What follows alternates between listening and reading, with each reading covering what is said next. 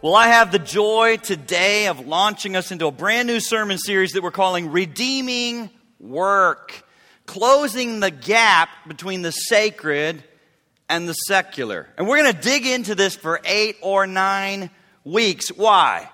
Well, think about it. Think about how much of your time and your life is spent working. After sleeping, there's probably nothing else that consumes more of your hours in a lifetime than work. And yet, when you read books, Christian books about what's most important in the Christian life, you rarely find any good teaching or comments about work. Oh, you'll find chapters on prayer and chapters on Bible reading and chapters on sharing your faith and maybe even chapters on marriage and relationships and families and conflict and parenting and maybe even money. But rarely do you see a word or any teaching about work. And so, whether it's spoken or unspoken, it's usually unspoken. No one usually goes around saying, oh, your work doesn't matter. But the fact that no teaching happens and no comments are made cause people, I think, too often to conclude that those were hours spent in the marketplace or in the home are just wasted. They're lost. They don't count. They don't matter. But is that what you find when you read the Bible. Turn with me in your Bibles, and I hope you have a Bible with you, to Genesis chapter 1. Genesis chapter 1. Because it's a book of beginnings. No better place for us to get our bearings regarding this whole issue of work than in the book of beginnings, Genesis. And the book of Genesis lays the foundation for us on so many critical issues for life that we need to understand about God's original design for us and the world around us. So I want you to follow along as I begin reading in Genesis chapter 1, verse 26. Genesis 1, verse 26. Then God said, let us make man in our image, according to our likeness. Let them have dominion over the fish of the sea, over the birds of the air, and over the cattle, over all the earth, and over every creeping thing that creeps on the earth. So God created man in his own image. In the image of God, he created him male and female. He created them. Then God blessed them, and God said to them, Be fruitful and multiply, fill the earth and subdue it. Have dominion over the fish of the sea, over the birds of the air, and over every living thing that moves on the earth. Skip to chapter 2. Thus the heavens and the earth and all the host of them were finished. And on the seventh day, God ended his work which he had done. And he rested on the seventh day from all his work which he had done. Then God blessed the seventh day and sanctified it because in it he rested from all his work which he had created and made. Skip to verse 15. Then the Lord God took the man, put him in the Garden of Eden to work it and keep it. To work it and keep it. First thing I want you to notice is how the Bible, get this, it's worth noting. The Bible starts talking about work as soon as it starts talking about anything. Why? Because it is so basic and fundamental. This whole concept of work. And it's also worth noting the book of Genesis leaves us with this striking truth leaves us with this striking truth. We're in Genesis 1, not Genesis 3, right? Has sin even entered the picture yet? No. So here's what I want you to grasp. If you don't get anything else, get this. Work was part of God's original paradise. Original paradise. But that startles us, doesn't it? Because too often we're guilty of thinking that of work is simply a necessary evil or a punishment, even. A punishment. But the book of Genesis shows us that it was part of God's original paradise that He created for us. God is a worker and He made us in His own, say it, image to be workers, and it's good. And it's good. And it's good. So you can see we've got some work to do. We got some work to do in this series to reorient our thinking about this whole subject. And we're not going to be in a hurry. That's why I've given eight or nine weeks to it. We're not going to be in a hurry, so all I want to do today is just lay some groundwork. And very often, before you begin to address an issue from the scriptures, you have to push off the table the prevalent wrong thinking. That's what I want to do today. So all I want to do is correct what I think are two of the most prevalent ways of wrong thinking, thinking wrong about work. And here's the deal I see both Christians and non Christians getting sucked into these two prevalent wrong ways of thinking about work. Here's the first correction I want to make. Number one work is not a curse, but a calling. Work is not a curse, but a calling. Now, here's, here's where it gets tricky. Stay with me. Work has been cursed. It got harder after Genesis 3. So we, we, we do it now in a fallen, broken world. But work itself is not a curse. Does that make sense? It's just like some people want to say, oh, well, I don't know of any that do this, but it's like, has sex been abused? Can it be abused? I don't know about you. I'm married. Do we want to stop having sex? I don't. So let's not throw the baby out with the bathwater. Can it be abused? Has it been abused? Has it hurt people? Has it been used in wrong ways? Yes, but redeem it use it according, enjoy it according to God's word. That's what we need to do with work. Work itself is not a curse. It has been cursed, and so it got harder, but work itself is not a curse. And you say, all right, Brad, what would it look like if you had the attitude that, oh, work's a curse? Well, tomorrow, for most of you, just look around in the marketplace. That's what it looks like. That's what it looks like. What you see going on in the marketplace largely at work is what it looks like when you have the attitude, oh, work is just a curse. When you wait, here's what it sounds like inside your head. When you wake up just thinking, oh, I'm just living for a paycheck.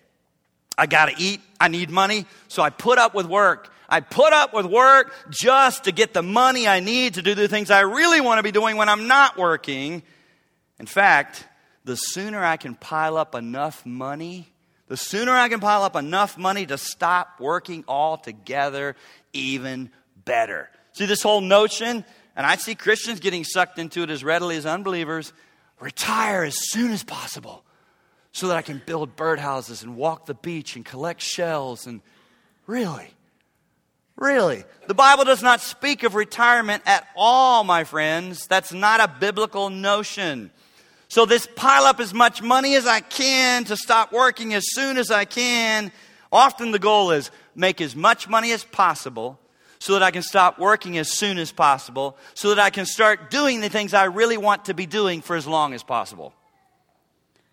Now, maybe as a believer, you wouldn't say it that crassly, but sometimes I find to some degree, even as a Christian, Christians have a sanctified, baptized version of this thinking that you wake up with. So let me ask you. Maybe you're saying, What's wrong with thinking that work's a curse? It is hard. It is awful out there, Brad. You get to work in the church with Christians. You've got nirvana. News alert. Christians are difficult. Here's what I think about Christians. When you spread them out, that's why we don't need all of you on staff. They do a lot of good, like manure. When you pile them up, they stink. They stink. It, it reeks in here sometimes. Spread them out do a lot of good. So, what's wrong with thinking that work is a curse? What difference does, maybe you're saying, Brad, what difference does it make whether I like work or not? Oh, I'll tell you what, it, it is a big deal. It's a really big deal, and here's why. You and I were designed by God for work. You and I were designed by God for work. And so basically, when you push against this, you're not just opting out of work, you are pushing against a fundamental part of the DNA of what God has put within us as to who you are, who you are, and how He designed you. You were created with work in mind. You were because you were created in the image of God, and God is a worker. He's a worker. Look at, look at Genesis 2 again. Look at Genesis 2 again. Uh, verse 2. And God ended his work which he had done. Again, at the end of verse 2, from all his work which he had done. Look at the end of verse 3 from all his work which God had created and made. And then when you jump to 15, he put us in the garden to work it and tend it. There is a connection. We are created in his image. God is a worker, and we bear the image of one who works. It's part of our DNA and part of our calling.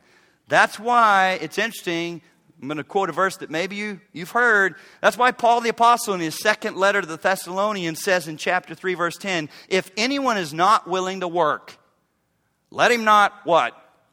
Eat. Woo.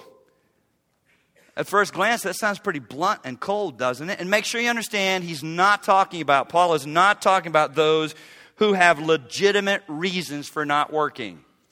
But, folks, is it not true? There's a lot of people that could be working that are not. Work is part of our DNA. It's a reflection of being in the image of God, and it's good. So, Paul is driving home something essential to us. And is this your decision and your sense of disdain for work and an unwillingness to work is no trivial thing. It's not just a trivial thing, like whatever, he doesn't like to work because it is a fundamental violation of God's creation design for men and women. See, we're in the book of Genesis, right? We got other battles going on in our culture that can be solved from the book of Genesis. And you see it right there in what I read that God created us male and female. God made men and women. We're not supposed to decide after we live a little while, I, will decide what I want to be, a male or a female. No, God created male and female. There's a creation design. And, and I know Christians, by and large, largely are holding the line on that truth. But I see Christians just give up another truth that's right there. You were also designed in your DNA for work. We should not be the people who talk just like the rest of the world. How you hate your job, you hate work, TGIF, living for Friday and the weekend. Oh, I got to go back. I know it's hard. You say, well, you haven't been there. Yeah, I have. I worked at McDonald's. There you go. And I worked in a pool construction company. And I worked in Duff Smorgasbord. I have worked other jobs. I have other amazing gifts. but if, that, if they ever let me go, it is going to be rough. Thank goodness the house is paid for. I know it's hard. Don't hear me saying, oh, people aren't difficult and you, yeah, but you can't throw the baby out with the bathwater. Don't start taking the attitude and approach that work in itself. Surely everyone in here, I hope, young and old, to some degree has experienced the satisfaction of working hard, right? Tell me you've had that, of doing it, and if you haven't, you're in big trouble. Work hard one time, see what happens. There, there, can be a good feeling whether it's your hands in the dirt and I've dug five holes to plant white birches and I had to whack through roots of dead trees that were there first and I don't give up and I go after it and I've got blisters and my lower back hurts and I take three Advil and I limp for days, but it feels good. I worked hard and I had something done. It doesn't have to be with your hands and in the dirt. It can be writing a computer program and working. It can be quality control, and you thought of a new way to make this better. It can just be a sense of satisfaction. It can be in the home, in ordering your home and running it well. The reason that feels good is because it is good, because it is God like. God's not a God of chaos, He's a God of order.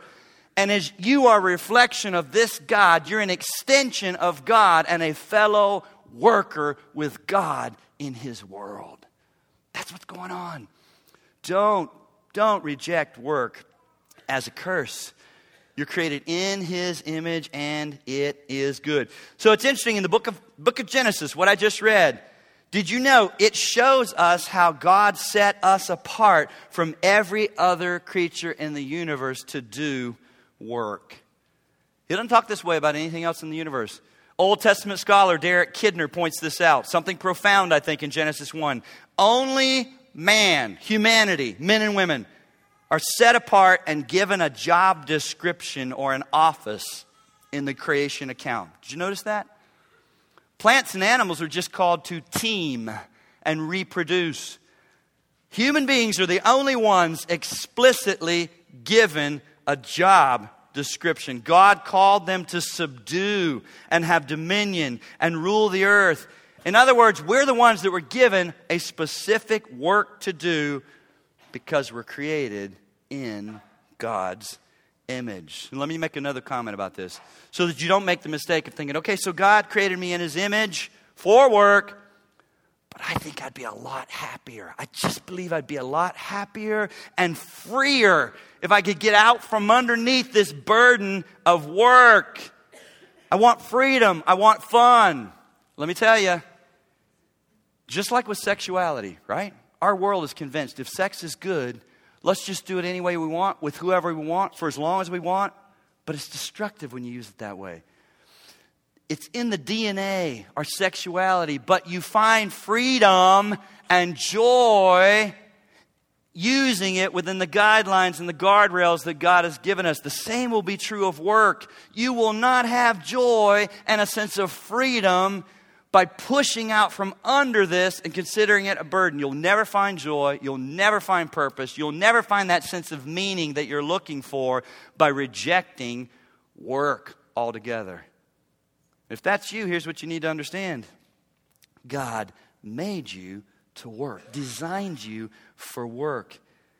And so you just won't find that sense of satisfaction and joy and purpose and meaning outside of that design. Here, here, our country is one of the few countries that has an epidemic of this, what I'm about to say boredom.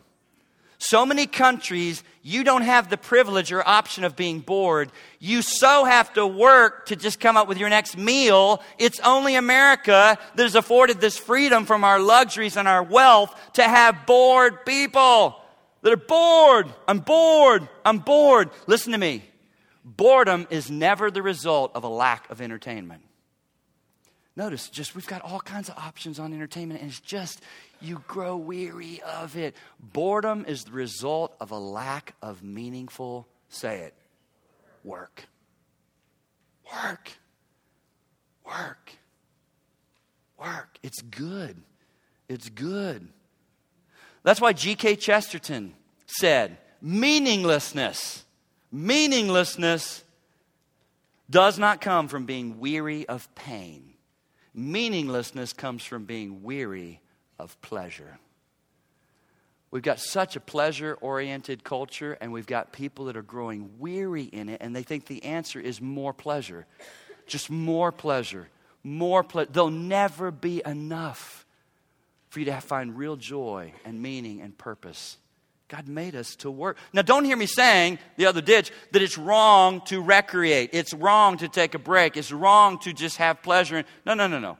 But when you try to make the goal to just get as much pleasure as you can, often pleasure is most enjoyable when it comes on the heels of having worked hard. And then you take a pause and you, even that word recreation, it's not a bad word, it meant to recreate. Recreate.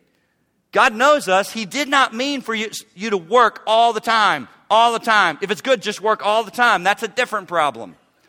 But we're not seeing that quite as readily as the problem of, oh, it's just a curse. I want to get out of it as fast as possible for the long, longest as possible.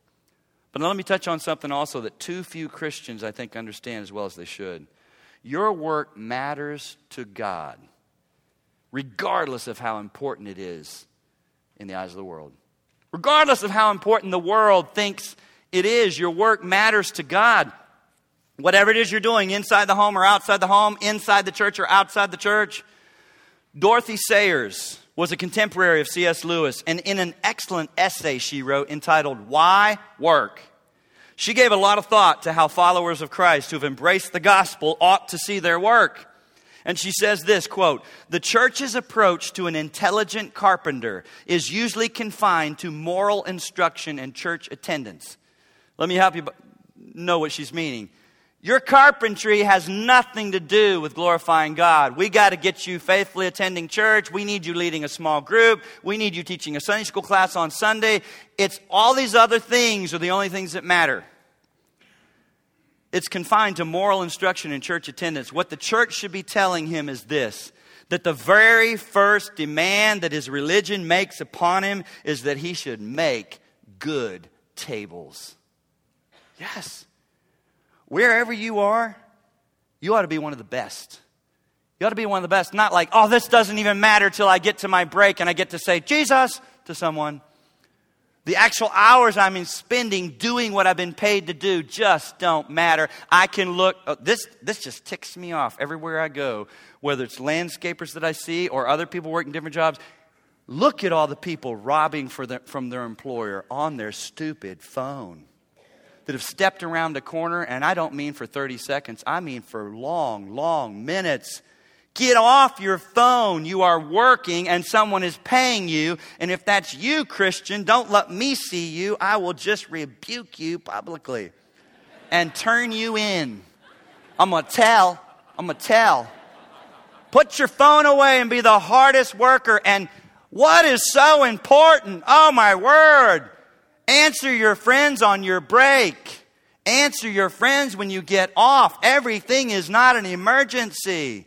Be the best worker and be good at what you do and be focused on what you do.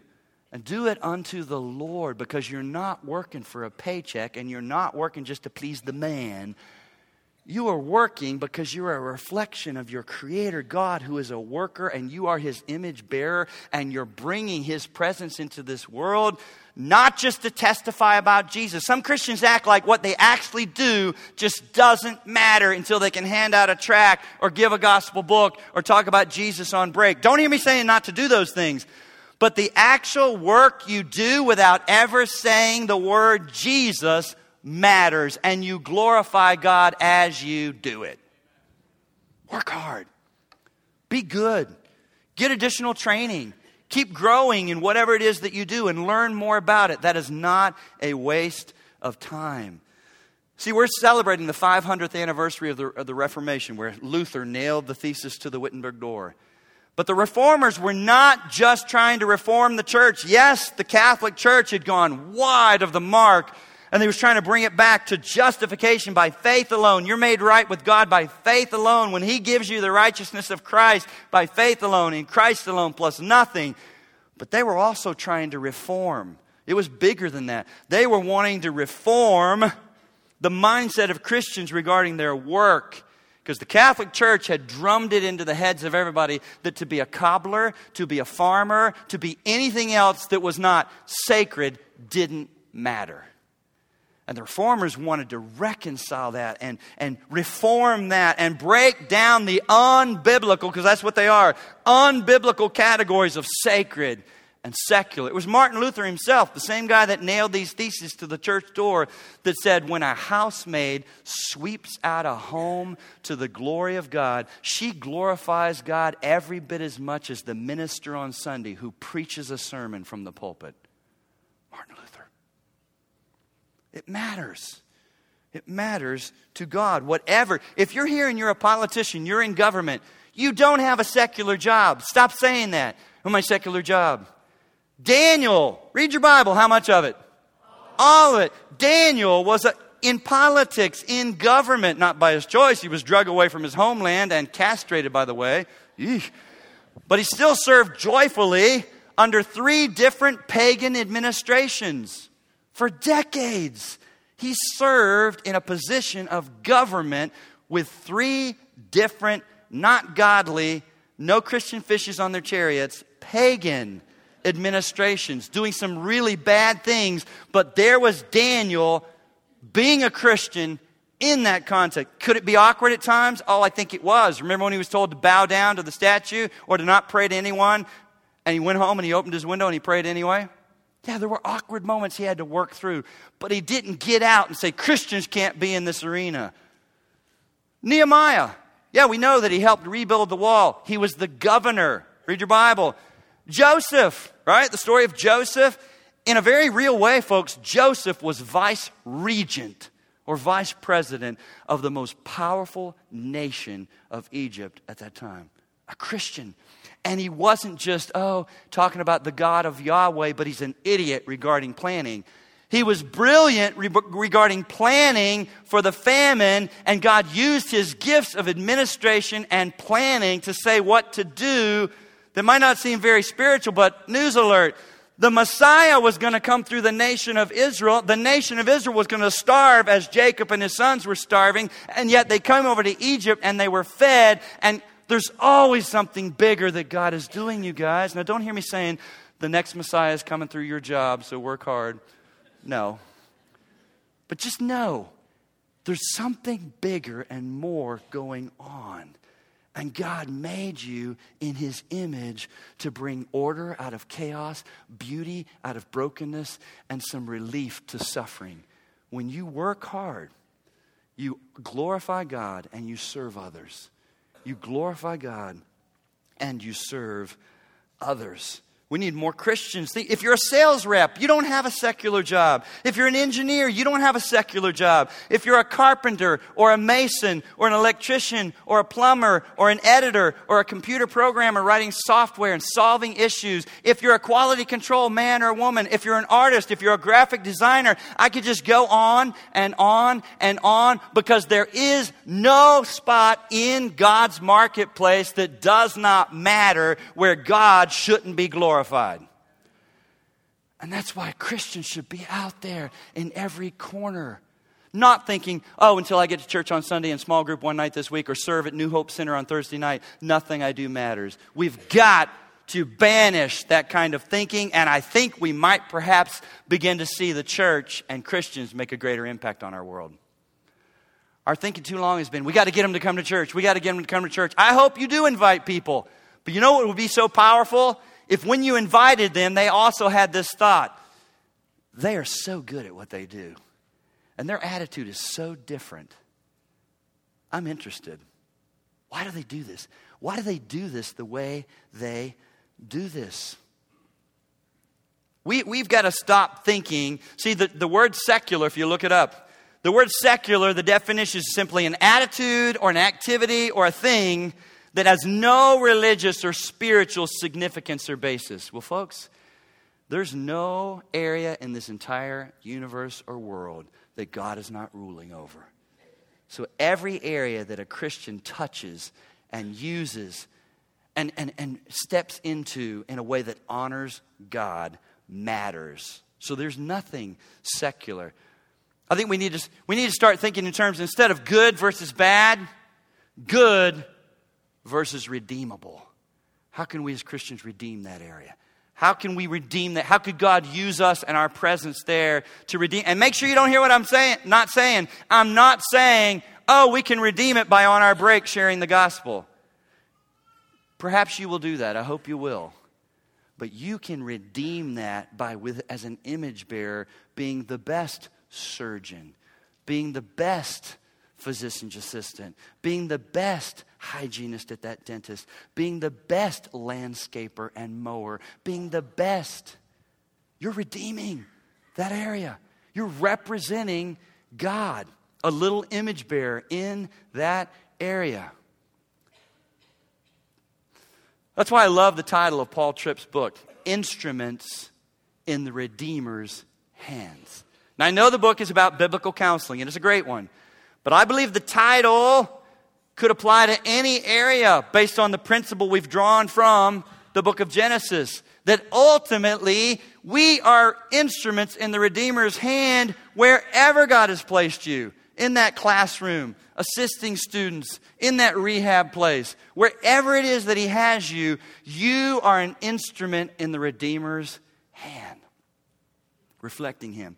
I love I love what the Grammy award winning rapper Lecrae says about this. He says, quote, there is no such thing as Christian rap and secular rap. Only people can become Christians. Music can't accept Jesus into its heart. So I'm not trying to make Christian music or secular music. I'm just making music. Now, so this may freak some of you out, and you've heard me say things sometimes. That's why your pastor listens to other kind of music other than just Christian. Gasp. Yes. I try to avoid the F word and bad things that are being said, but I just love good music. And there's nothing wrong with that. In fact, Christian music sometimes is not so good. I love good music. Good music. And good stories and good books and good movies. Everything doesn't have to have God right in the middle of it and share the gospel and have a Bible verse and we should have nothing to do with it. No, just music when it's good. Because listen to what he says I'm just making music. Hip hop, like all music, is a good thing. I could use it for evil by filling it with violence and misogyny and profanity. And a lot of the rap is, right? Misogyny, by the way, is, is degrading women. So, so much of rap music is filled with that. His is not. Does he need to flee that arena and just do overtly Christian music? One of his albums debuted number one on the Billboard charts. Number one. He's out there making good music that other people in that arena would say, it's just good. Minus violence, minus profanity, minus misogyny. That's what God's people should be doing. That's what we should be doing how we should be living. He says, sure, you could you can use it to glorify God.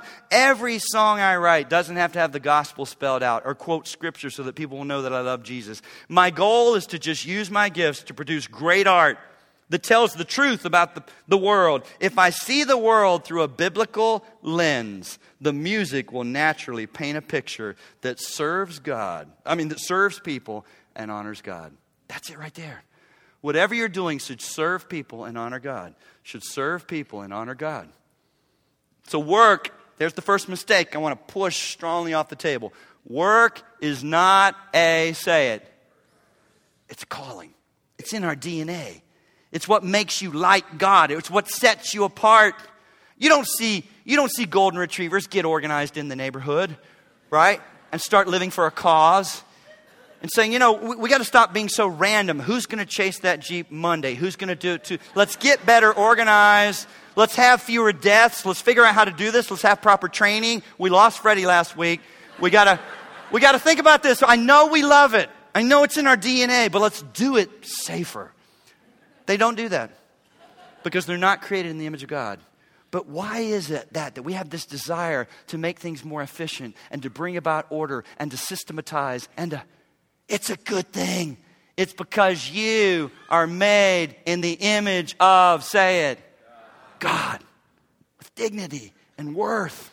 And He wants you being a fellow worker of His in His world. But there's a second wrong way of thinking. It's not Work is not a curse, but you can swing way over this side and get in trouble if you make too much of work and you allow it to swallow your entire identity. And I have no meaning or sense of who I am apart from work. Work's not what I do, it's who I am. That's, that's an imbalance. Number two, work was never meant to be your identity, but a way to glorify God and serve others. You say, Brad, what do you mean by don't let it become your identity? Well, let me, let me illustrate it for you with an historical example that was captured in the movie Chariots of Fire. In this movie, if you know it at all, and it's based on history, there were two young men, two young men, big contrast between these two young men who are both athletes and are both striving to win a gold medal for the British Empire in the 1924 Olympics. They're on the same British team, have the same desire, training in the same way, but two very different motives and reasons for why they're working so hard, why they run the way they do. If you know the story, one man's name is Eric Liddell. He was preparing to go to the mission field and he wanted to be a missionary in China. And at one point in the movie, his sister confronts him because she thinks she thinks that his focus on athletics is getting in the way of his preparation for the mission field. And as she confronts him in the movie, he responds with this He's like, Jenny, Jenny, you've got to understand, I believe that God made me for a purpose, for China. But He also made me fast. And when I run, I feel His pleasure.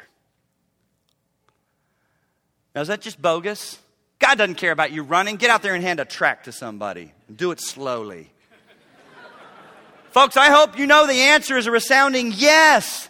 Yes. Who gave Eric Liddell the ability to run that fast? God.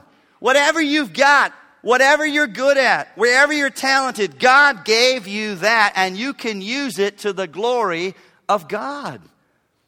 Later in the movie, the other man, big difference, Harold Abrahams there's this scene where he's getting a rub down from his best friend, coach, trainer, right before a run, and he says this quote, I'm 24 years old and I've never known contentment. I'm forever in pursuit and I don't even know what it is I'm chasing. And then, because he was a short distance sprinter, he said this When I run, I have 10 seconds to justify my existence. Now, do you hear the difference? One man, both gifted, they both went on to win a gold medal. But one ended joyfully. The other, even though he won, was filled with emptiness. Why?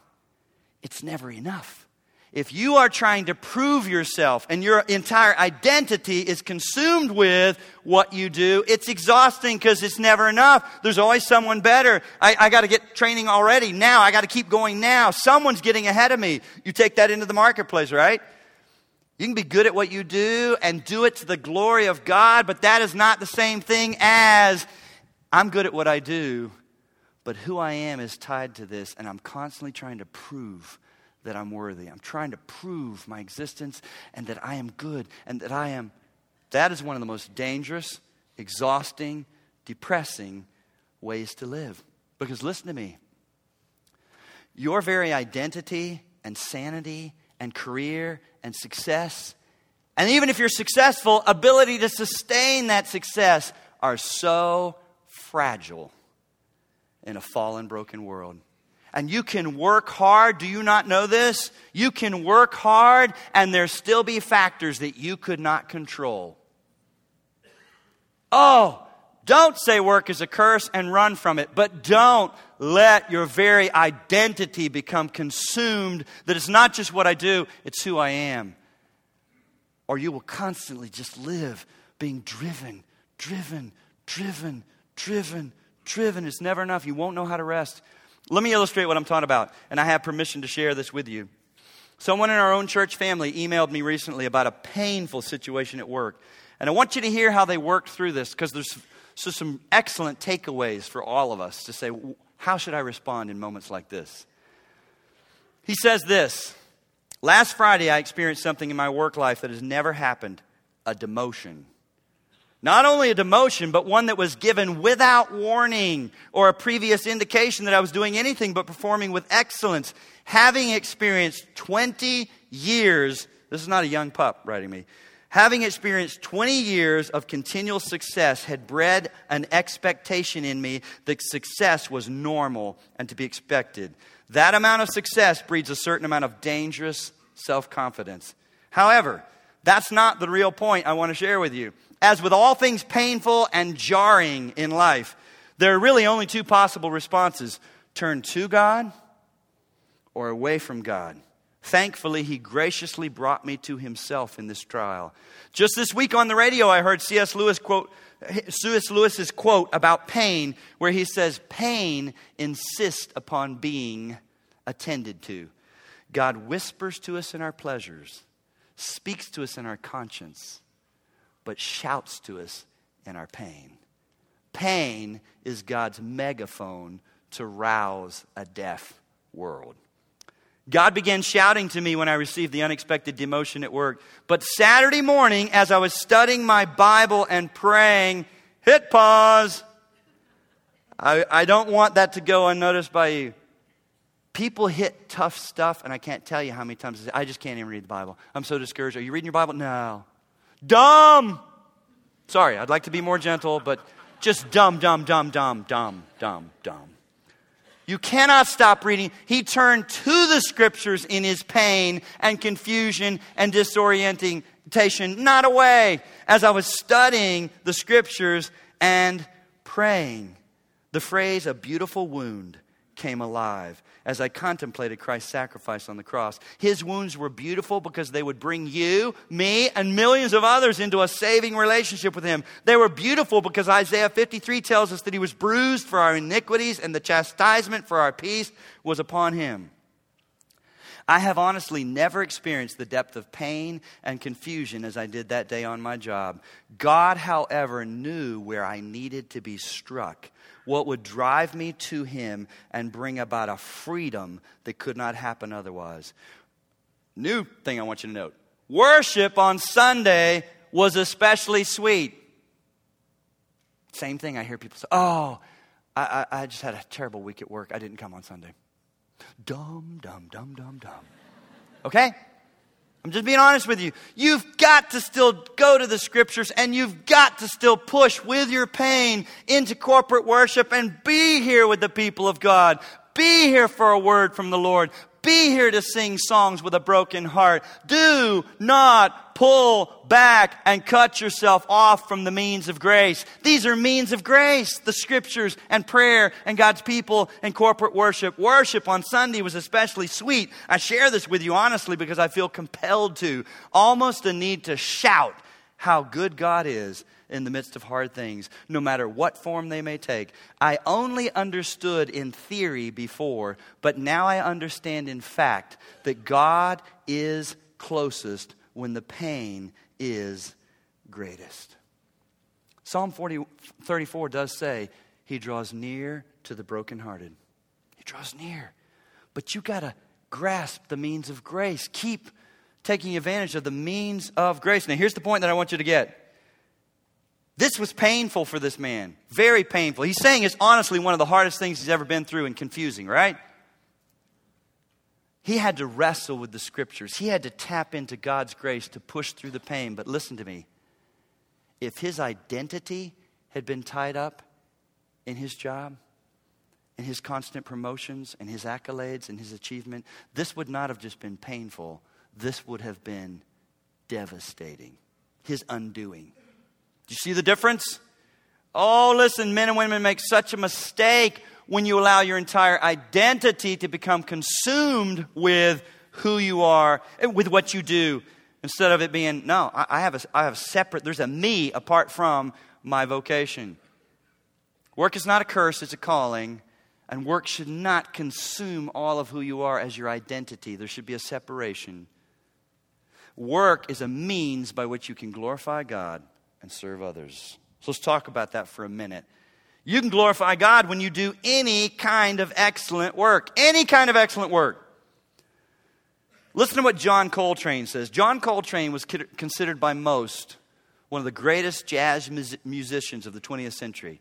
And those that love jazz and study it and talk about it would say that his album, A Love Supreme, was his greatest work and is, in fact, one of the greatest jazz albums ever produced. So I think it's interesting on the liner notes of his album, A Love Supreme, he says this. During the year 1957, I experienced by the grace of God a spiritual awakening which was to lead me to a richer, fuller, more productive life. Note, he stayed in the jazz music industry. Some of us would think, oh, richer, fuller, more productive life. He became a youth pastor. He started serving at the church. No, he stayed in music and jazz. But listen to what he says. At that time, in gratitude, I humbly asked to be given the means and privilege to make others happy through music, to inspire them to realize more and more of their capacities for living meaningful lives, because there certainly is meaning to life. That's a Christian worldview. And he said, I'm taking that with me into my music. I feel this has been granted through his grace. All praise to God. And it was after that moment that he produced his greatest work. And if you know anything about jazz, let me help you if you're totally non musical. It has no words. So he didn't start to produce things for the glory of God by saying Jesus every other line. It's music. There's no words. But he did it with a heart to glorify God and to bless other people and enrich people. And God used it for his glory. And he did it for the glory of God. And it was once he's, he wasn't trying to prove himself as the greatest jazz musician. When that's your goal, it's exhausting and usually not very effective. He wanted to glorify God and bless other people. As C.S. Lewis wrote in Mere Christianity, listen to this. You will never make a good impression on other people until you stop thinking about what kind of impression you are making. If you're that man or woman who's constantly thinking, what do they think of me right now? What do they think of me as I do this, as I say this, as I do this? Exhausting. And you don't do good work. It is freeing. It frees you not to be sloppy, not to be lazy, not to cut corners. It frees you to do some of your best work when you stop worrying about what everybody thinks about it, and you live for an audience of one. One. You do good work. Good work. So listen, if there is no God, sure, and there's many who are saying that, sure, just eat, drink, try to be merry, and maybe you would conclude one of the ways to happiness is get out of as much work as possible, as soon as possible. But if God exists, and He does, and you know it, Romans 1 tells me, and He created us in His image as workers, and He did. Then you can joyfully throw yourself into your work, whether it's ever public and gets you any accolades, or whether you serve a lifetime behind the scenes and it's unsung, unnoticed, unseen by anybody but God. But God sees it, and you are His fellow worker in this world. And God takes pleasure in what you're doing, whether it's wiping a runny nose in the home, or producing good software, or selling a good product, or closing a deal, or knowing how to make things better and do things better. You glorify God. That's why 1 Corinthians 15 says, Paul, but thanks be to God who gives us the victory through our Lord Jesus Christ. Therefore, my beloved brethren, be steadfast, immovable, always abounding in the work of the Lord, knowing that your labor is not in vain in the Lord. I know in the context of 1 Corinthians 15 it's Christian ministry. But based on Genesis and our creation design, I think we can apply those verses to every part of God's world, wherever God has you. Be steadfast immovable, always abounding. Don't, don't call it secular. You are abounding in the work of the Lord as you teach Spanish to students. You are abounding in the work of the Lord as you run a tire place and you sell good tires at a good price and you organize it and you get people doing what they need to do and you're friendly and you do it with excellence. You are glorifying God. It's not in vain. It's not in vain. Stop saying it's just a waste. We just sell tires. It's just a waste. I just write this software. It's just a waste. I just, it's not a waste. It's not a waste. But here, but listen to me. If you're here and you're not a Christian, I'm so glad you're here, by the way, and that you would give us this time.